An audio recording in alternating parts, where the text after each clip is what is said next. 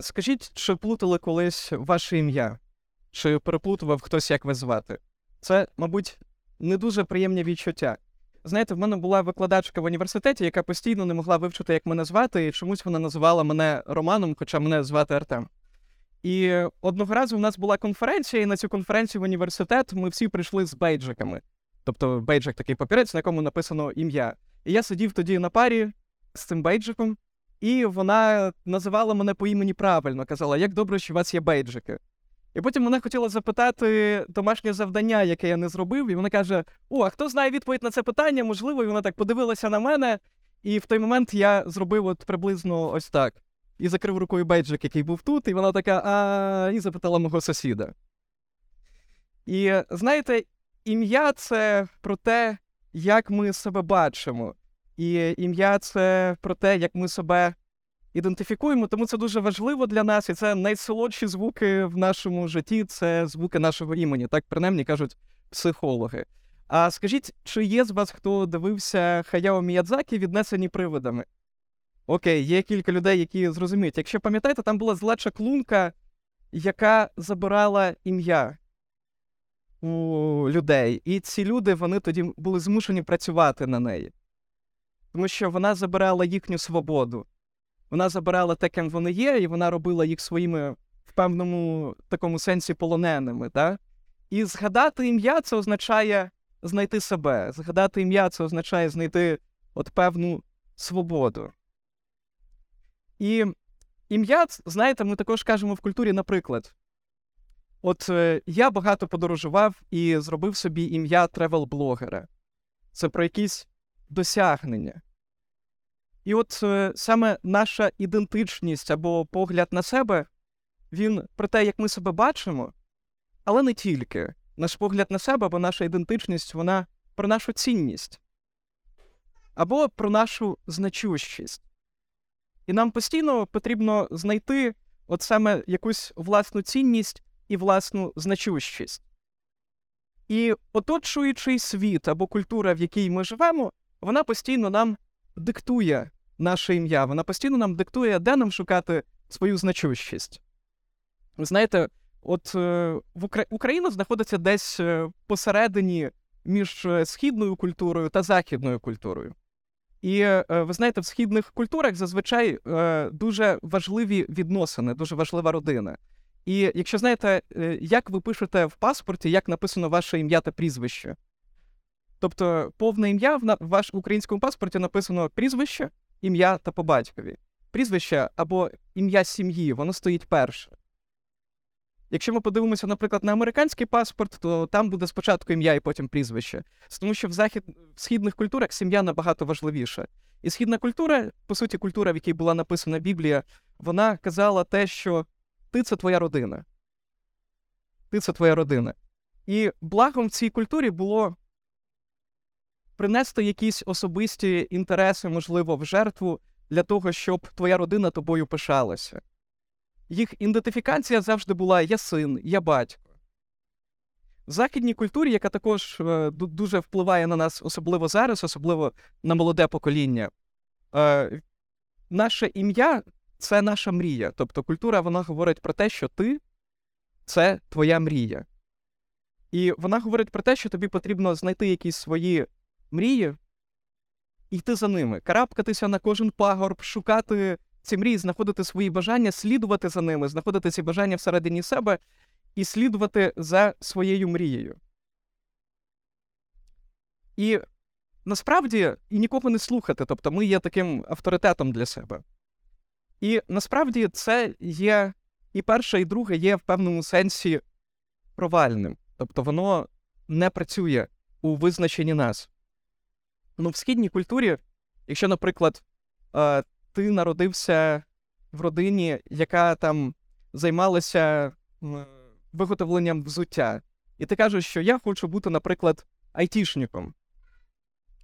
Тобі від... дадуть відповідь: так ти ж е, зроду не був айтішником, ти займаєшся взуттям, в тебе немає для цього шансів.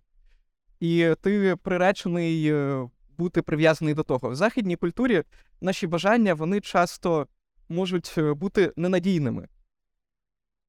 Тому що часто наші бажання вони протирічать один одному.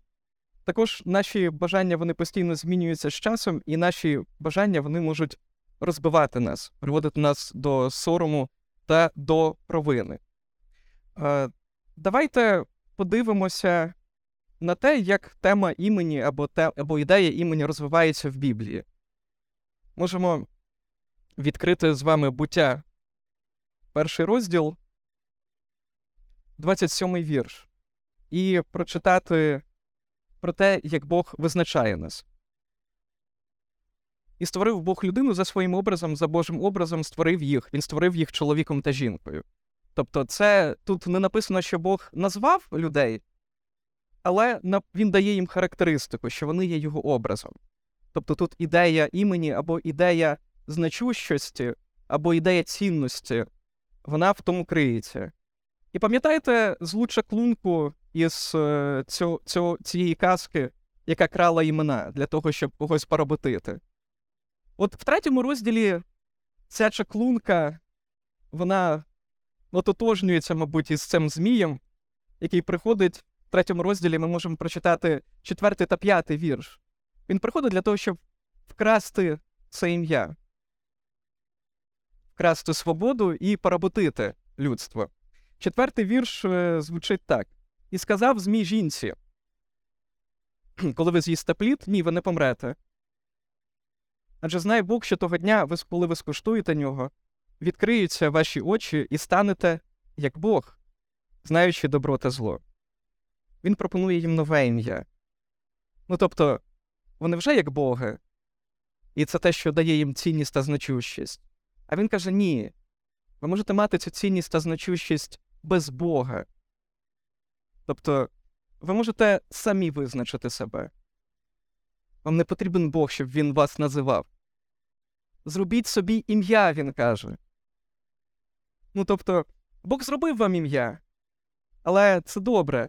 Але вам треба зробити самому собі ім'я. Тому що Бог дуже суворий. І в саду, коли він підходить, він говорить, що ці заборони ось цього побожного життя, вони ж такі обтяжливі. Він каже, це правда на початку розділу, що Бог посадив такий прекрасний сад, в якому ви живете, і там всі ці фрукти, вони такі смачні, такі приємні на вид, і це правда, що Бог такий таран. Він перед вашими очима всі ці спокуси розставив і заборонив до жодного з них доторкатися. Він такий суворий, він так з вас знущається. Ці заборони, вони такі обтяжливі для вас. Жінка сказала: Та ні, він не заборонив до кожного доторкатися і їсти. Він заборонив тільки з одного дерева, а з інших дерев ми можемо. Але розумієте, яка, яке маніпулятивне запитання? Тобто, Змій запитує, по суті, жінку, а Бог настільки суворий? А жінка, вона вже в першій же відповіді відповідає йому: так, Бог суворий, але настільки. Тому що вона додає до його повеління не їсти і не доторкатися. Вона вже перебільшує суворість Бога. Тобто, якби Змій запитав її, а ваш Бог добрий чи суворий? Жінка відповіла би, мабуть, добрий. Але він запитав не так. Він запитав, він су... він настільки суворий. Вона сказала суворий, але настільки. І потім вона побачила цю обтяжливість цих заборон. І вона побачила спокусу із цих заборон вийти. І знаєте, людина, яка відходить від християнства, мабуть, вона скаже: без Бога я вільна. Ну, без Бога я можу бути вільною, тому що нічого не робить мене винуватим. Немає Бога, немає Біблії, яка робить мене винуватою. Нічого на мене не тисне, ніякі ці заборони, ніякі ці рамки. Я можу бути вільною людиною. Я можу бути таким, яким хочу. Я сам оберу, ким мені бути. І саме це пропонує Змій. Зроби собі ім'я. Назви себе сам. І знаєте, звичайно, людство пробувало робити собі ім'я. І ми можемо бачити це в побудові Вавилонської вежі, як людство робило собі ім'я. Ми можемо прочитати їх мотивацію. Буття, 11 розділ, 4 вірш. І сказали вони: збудуємо собі місто і вежу, вершина якої сягатла б неба, і вчинимо собі ім'я. Розумієте, людина не може жити без деяких речей. Людина вона не може жити без сенсу. Людина вона не може жити без усвідомлення себе. Людина вона не може жити без значущості або цінності. І тому вона намагається зробити собі ім'я, тому що нам потрібно бути названим. От знаєте, ми беремо якусь хорошу річ. Цікаво, що там можна подумати, що там будувати місто або будувати вежу колосальну висотою до небес це щось погане. Або культура це щось погане. Але насправді дуже просте запитання, чому Біблія вона починається з саду, а закінчується не садом? Чому Біблія вона починається з саду, а закінчується містом? Тому що культура вона важлива, і культура вона послана Богом. Бог очікує, щоб ми реалізували себе як Божий образ, і щоб ми завершували його труд, ми будували культуру. Ну і по суті, е, в буті, коли ми читаємо, природа або культура вона є незавершеною, яку Бог створив. Тобто, коли Бог е, це називає там Бог словом творить світ в буті в першому розділі. Він називає сонце сонцем, він називає світло світлом, він називає небом небом, а потім Бог творить людину та тварин. Але тварин він не називає. Він не називає тварин. Він делегує це Адаму, щоб Адам назвав тварин. Бог е, насаджує сад, але він насаджує сад не по всій поверхні землі. Бог насаджує сад лише в такому одному окремому місці між річ, річками, які там названі. А решта землі це ліс, а не сад. Ліс від саду відрізняється тим, що в ліс не втрутилася культура, в ліс не втрутився інтелект, в ліс не втрутилися дбайливі руки. І він залишає природу незавершеною, він завершає тварин неназваними і делегує це. Він каже: Адам, ти мій образ, ти мене відображаєш. Заверши роботу, яку я почав. Тому твоє покликання. Ти маєш назвати тварин, ти маєш розмножуватися, наповнювати землю і бути садівником, робити, доглядати сад. Якщо Адам буде розмножуватись, його діти будуть по всій поверхні землі, вони будуть садівниками, тоді сад він розшириться і захопить, заполонить всю землю. І саме тому культура це щось благе, і Бог закінчує Біблію містом. Він закінчує культурою. І гріх е, людей, які будували Вавилон, полягає не в тому, що вони хотіли побудувати високу вежу до небес. Вони не хотіли залізти по цій вежі на небо. Проблема була в тому, що вони хотіли знайти свою значущість у цьому. І часто ми е, ми шукаємо свою значущість у чомусь хорошому. Ви знаєте, в 12 е, розділі це абсолютно останній е, наступний розділ буття після 11-го Господь говорить Аврааму.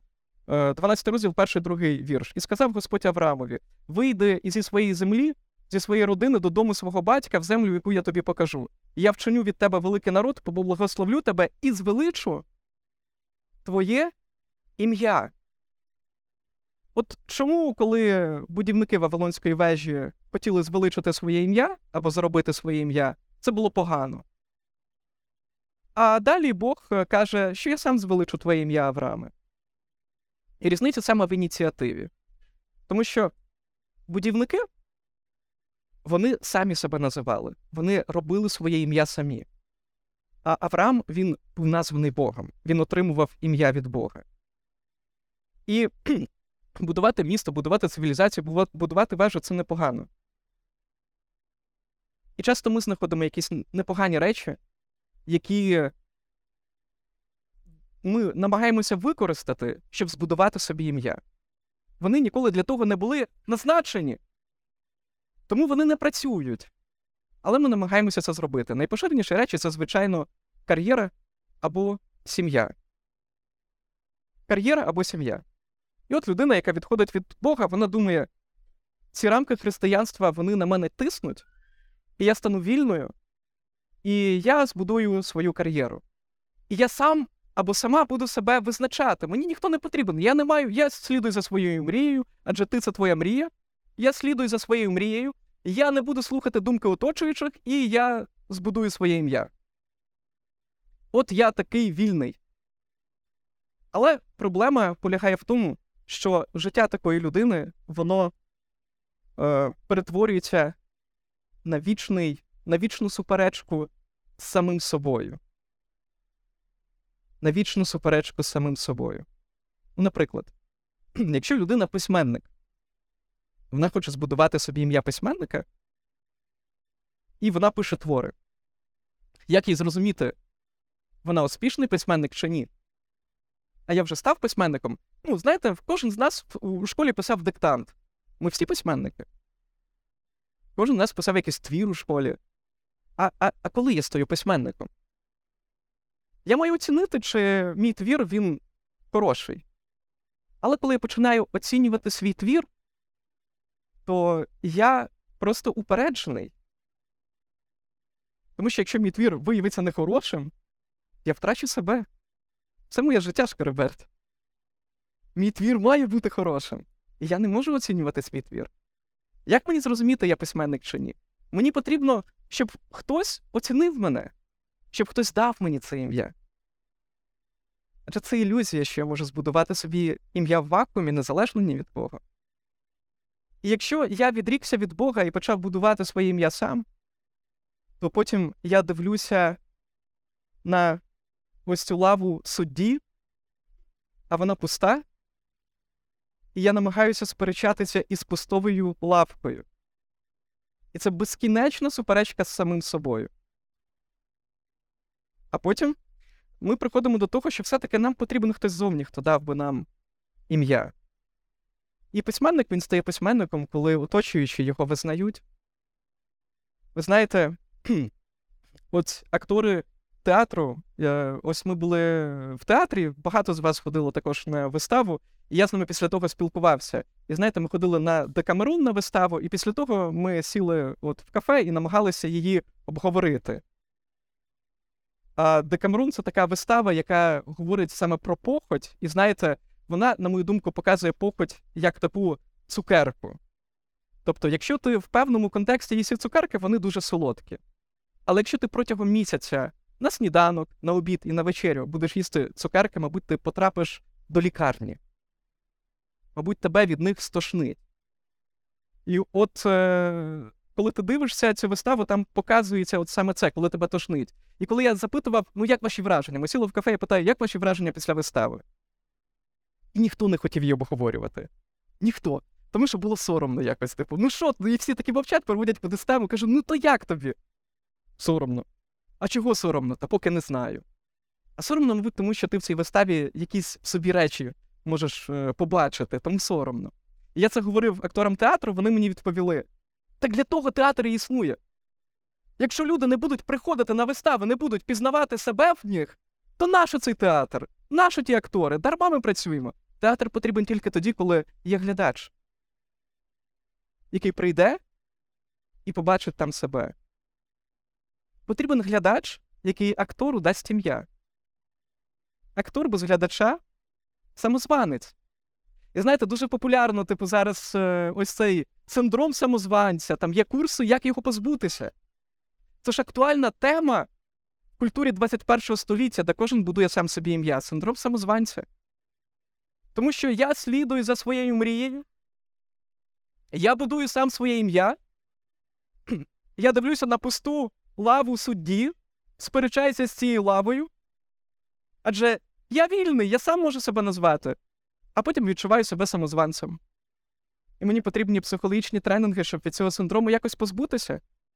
Мені потрібен хтось зовні, хто дасть мені ім'я. А це означає, що не такий я вже вільний. Це означає, що не такий Змій був і правий саду, який сказав, що ви можете позбутися Бога і зробити собі ім'я. Часто ми можемо будувати свою ідентичність не тільки в кар'єрі, не тільки в сфері своєї діяльності, а в відносинах, в родині. Але проблема того, що, звичайно, ми намагаємося знайти виправдання своє, свого існування в прийнятті іншої людини, в приналежності, до іншої людини або володіння іншою людиною. І проблема в тому, що людина, звичайно, не може нам цього дати, але як ми можемо, наприклад, цю людину критикувати або виправляти? Ну ніяк. Бо як тільки ця людина на нас розсердиться, то сенси нашого життя втратяться.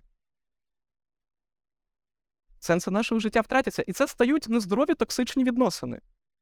Ми не можемо бути в цих відносинах чесними, ми не можемо бути в цих відносинах справжніми, тому що ми упереджені. От бувають ситуації, коли іншу людину треба любити. По-справжньому любити. А любити по-справжньому це інколи казати неприємні речі.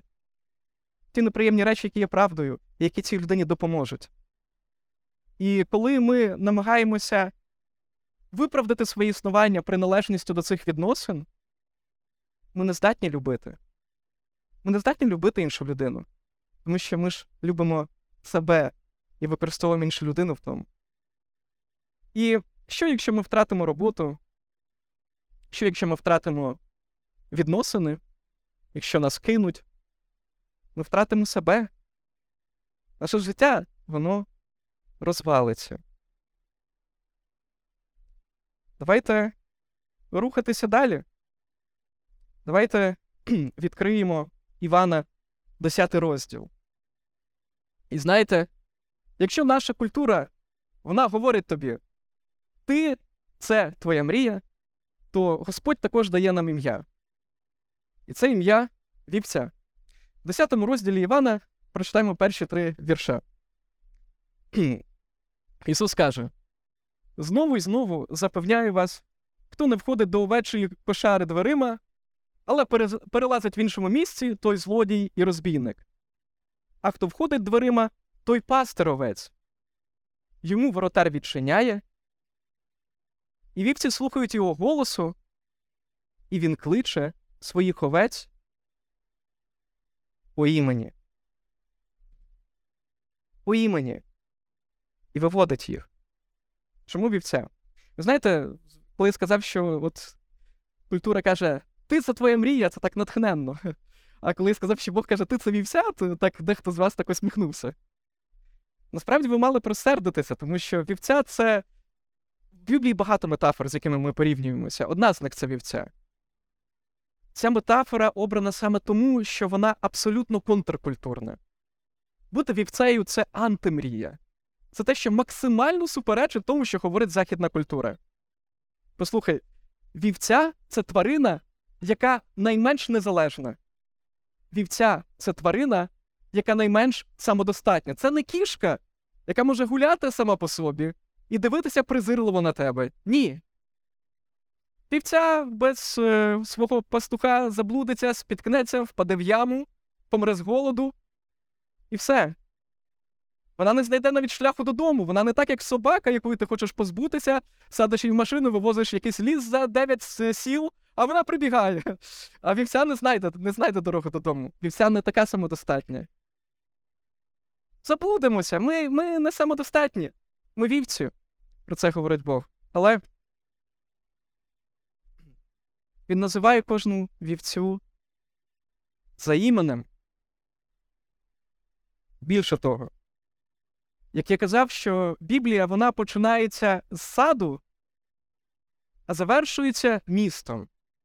Давайте прочитаємо про місто, яким завершується Біблія. Це об'явлення, 22 розділ з 1 по 5 вірш. В попередньому розділі е, Іван він говорить про новий Єрусалим, який сходить з неба на землю. І це е, оселя Бога та людей. І далі він продовжує тему цього Єрусалиму. І це таке місто сад, місто з елементами саду. Але місто. І він говорить в 22 розділі. І показав він мені чисту ріку живої води, прозорої, мов кришталь, що виходить від престолу Бога і агенця. Серед його вулиць, саме вулиць, тому що це місто, і з одного і з другого боку ріки дерево життя. І це відсилка до саду, що приносить 12 плодів щомісяця, приносить свій плід, а листя дерева для оздоровлення народів. Звичайно, може здатися, що листя дерева це як подорожник, такий великий подорожник росте, тому що якщо народи поранилися, то вони прикладають подорожник до рани і стілюються. Насправді не так, тому що це ссылка на пророків, І пророки старозавітні вони описували Боже царство як дерево, до якого приходять народи зцілитися. І ідея того, що листя дерева життя для оздоровлення народів, ідея в тому, що в Божому царстві, в Божому народі будуть не лише євреї, в Божому народі буде кожен народ, кожна нація, кож, кожен статус, кожна каста, там будуть всі. Тому суть того, що це листя для оздоровлення народів. Знаєте, це якраз про те, що от е, Вавилон відрізняється від Нового Єрусалиму. Вавилон і Єрусалим це два образи, тому що це два міста. Але Вавилон це місто, яке побудовано для того, щоб збудувати своє ім'я, для того, щоб заробити своє ім'я. А Єрусалим це місто, яке не дарма спускається з неба.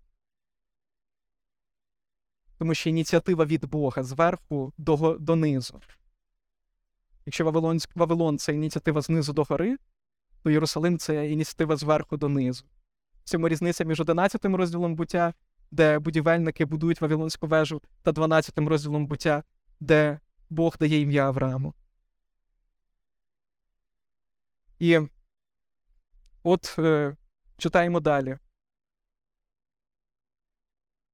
І жодного прокляття більше не буде, а буде в ньому престол Бога і агенця, і його раби будуть служити йому і побачать його обличчя, а його ім'я на їхніх чолах, і ночі вже більше не буде.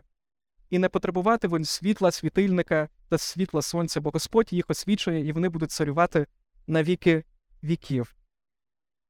А, Ви знаєте, от е, ось ця казка, віднесені привидами, одна з її, там, де чаклунка забирала імена, так як Змій забрав у третьому розділі буття, одна з її основних тем це екологія. Тобто це казка про те, що не можна руйнувати природу. І знаєте, що найбільший, найбільший, найпотужніший рух 21 століття це екоактивізм. Там з, з іконою цього руху Гретою Тумберг. І, на мою думку, що бажання відновити природу або зберегти природу це таке неусвідомлене, абсолютно неусвідомлене, тому що жоден екоактивіст вони можуть бути абсолютно невіруючими людьми. Але це неусвідомлена тяга або потяг, або бажання повернутися до саду. Тому що в саду люди були в гармонії з собою, люди були в гармонії з ближніми, люди були в гармонії з Богом. І люди були в гармонії з природою. І саме втрата цього саду вона порушує цю гармонію. Екоактивізм він намагається в тому числі повернутися до саду, повернути цю гармонію. Це те, коли люди скучають, скучають за садом, скучають за справжніми собою. Тому що ні наша кар'єра, ні наші відносини вони не зроблять нас справжніми собою, вони не дадуть нам справжнє ім'я. І знаєте, цікаво, що ось тут в об'явленні написано про ім'я також. Написано про Божих людей, що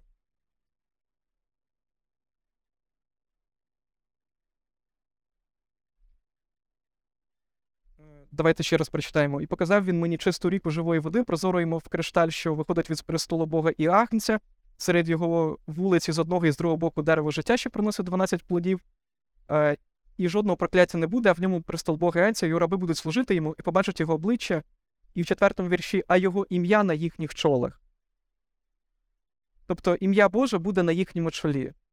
І от Бог Він дає нам ім'я. Ви знаєте, ми можемо дуже-дуже старатися, щоб заробити собі ім'я, і можемо бути розбитими без Бога. І ми розуміємо, що ми самі не можемо дати собі ім'я. Нам потрібен хтось ззовні, хто нас назве. Нам потрібен хтось ззовні, хто дасть нам нашу цінність. Нам потрібен хтось ззовні, хто дасть нам нашу значущість. І ми шукаємо це в своїх досягненнях, ми шукаємо це в своїх відносинах. Але насправді єдиний, хто може зовні дати нам ім'я це Бог. І в цьому новому Єрусалимі ми матимемо нове ім'я. Це означає, що нове ім'я це нова репутація. Це означає, що як низько, наприклад, ми не впали в цьому житті. І ким би ми не були, ким би ми не були, ми можемо мати нове ім'я. Це означає, що наше старе ім'я воно буде забуто. Це означає, що як би нам, наприклад, не було соромно, якими б винуватими ми себе б не відчували. І нам інколи здається, що Бог дійсно суворий, що нам потрібно виправити своє життя, а потім прийти до Бога, тому що Він нас не прийме. Але це не так. Він прийме кожного, хто до нього прийде. І в вічності наслідку нашого гріха не буде. Тобто це те, чого ми чекаємо. Наслідки нашого гріха в цьому житті, так, звичайно, ми ми грішимо, а потім каємося, грішимо, а потім каємося. А коли грішимо більше, мабуть, більше каємося, але наслідки від нашого гріха стає більше. Наслідками нашого гріха є наша совість, яка нас засуджує. Наслідками нашого гріха є наш зіпсований характер. І те, що ми постійно ненавидимо себе, те, що ми постійно розчаровуємося в собі, це є наслідком нашого гріха. Ці Зіпсовані відносини є наслідком нашого, нашого гріха. Інші люди відчувають біль внаслідок нашого гріха. І от цих наслідків не буде, тому що в нас в нас буде в вічності нове ім'я, яке нам дасть Бог. І знаєте, чому в об'явленні написано, що показав він мені чисту ріку живої прозорої води, мов кришталь? Там говориться про живу воду. Ми можемо мати цю живу воду, тому що і ми можемо мати це дерево життя, дерево, яке дає життя у вічності. Ми можемо залізти на це дерево і з'їсти плід, який дасть нам життя лише тому, що Ісус Христос одного разу заліз не на дерево життя, а на дерево смерті. Тому що одного разу Ісус Христос Він був піднесений на іншому дереві, і Він помер. Ми можемо пити чисту воду у вічності, тому що Ісус на Христі сказав, що я спраглий, я прагну. Там не буде темряви, тому що коли Ісус Христос був розіп'ятий, Він всю темряву взяв на себе, все це відчуження від Бога, відчуження від самого себе, Він взяв на себе. Там не буде прокляття, тому що Ісус Христос Він був проклятий на Христі за нас. І давайте наостанок відкриємо Филипянам, другий розділ з 6 по 8 вірш. Другий розділ з 6 по 8 вірш. Там написано про Христа так. Він, маючи Божу природу, це його ідентичність. Хто він? Бог. Не вважав посяганням бути рівним Богові, але понизив самого себе, прийнявши образ раба.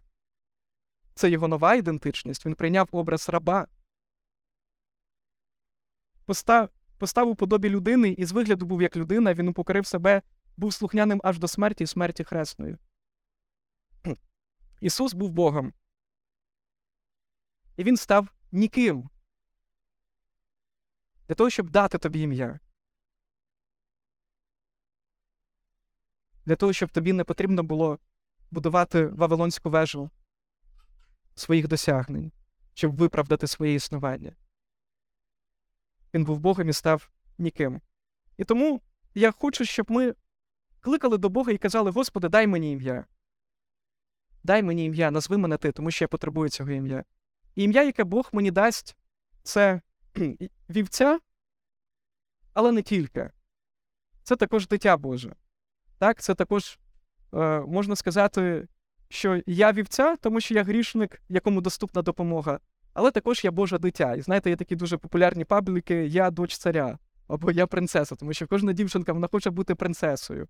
І класно, коли акцент він саме не на тому, що яка я гарна принцеса, от я дочь царя. Класний акцент, коли він на тому, що який в мене хороший Бог, і я його дочка. Але насправді, якщо говорити про хлопців, то я думав, як це перефразувати. Якщо дівчина, да, нова ідентичність дівчини, я вівця і я принцеса, то е, не знаю, можливо, ідентичність хлопця це ну, вівця в чоловічому статі. Це я баран, і, можливо, я чемпіон або переможець.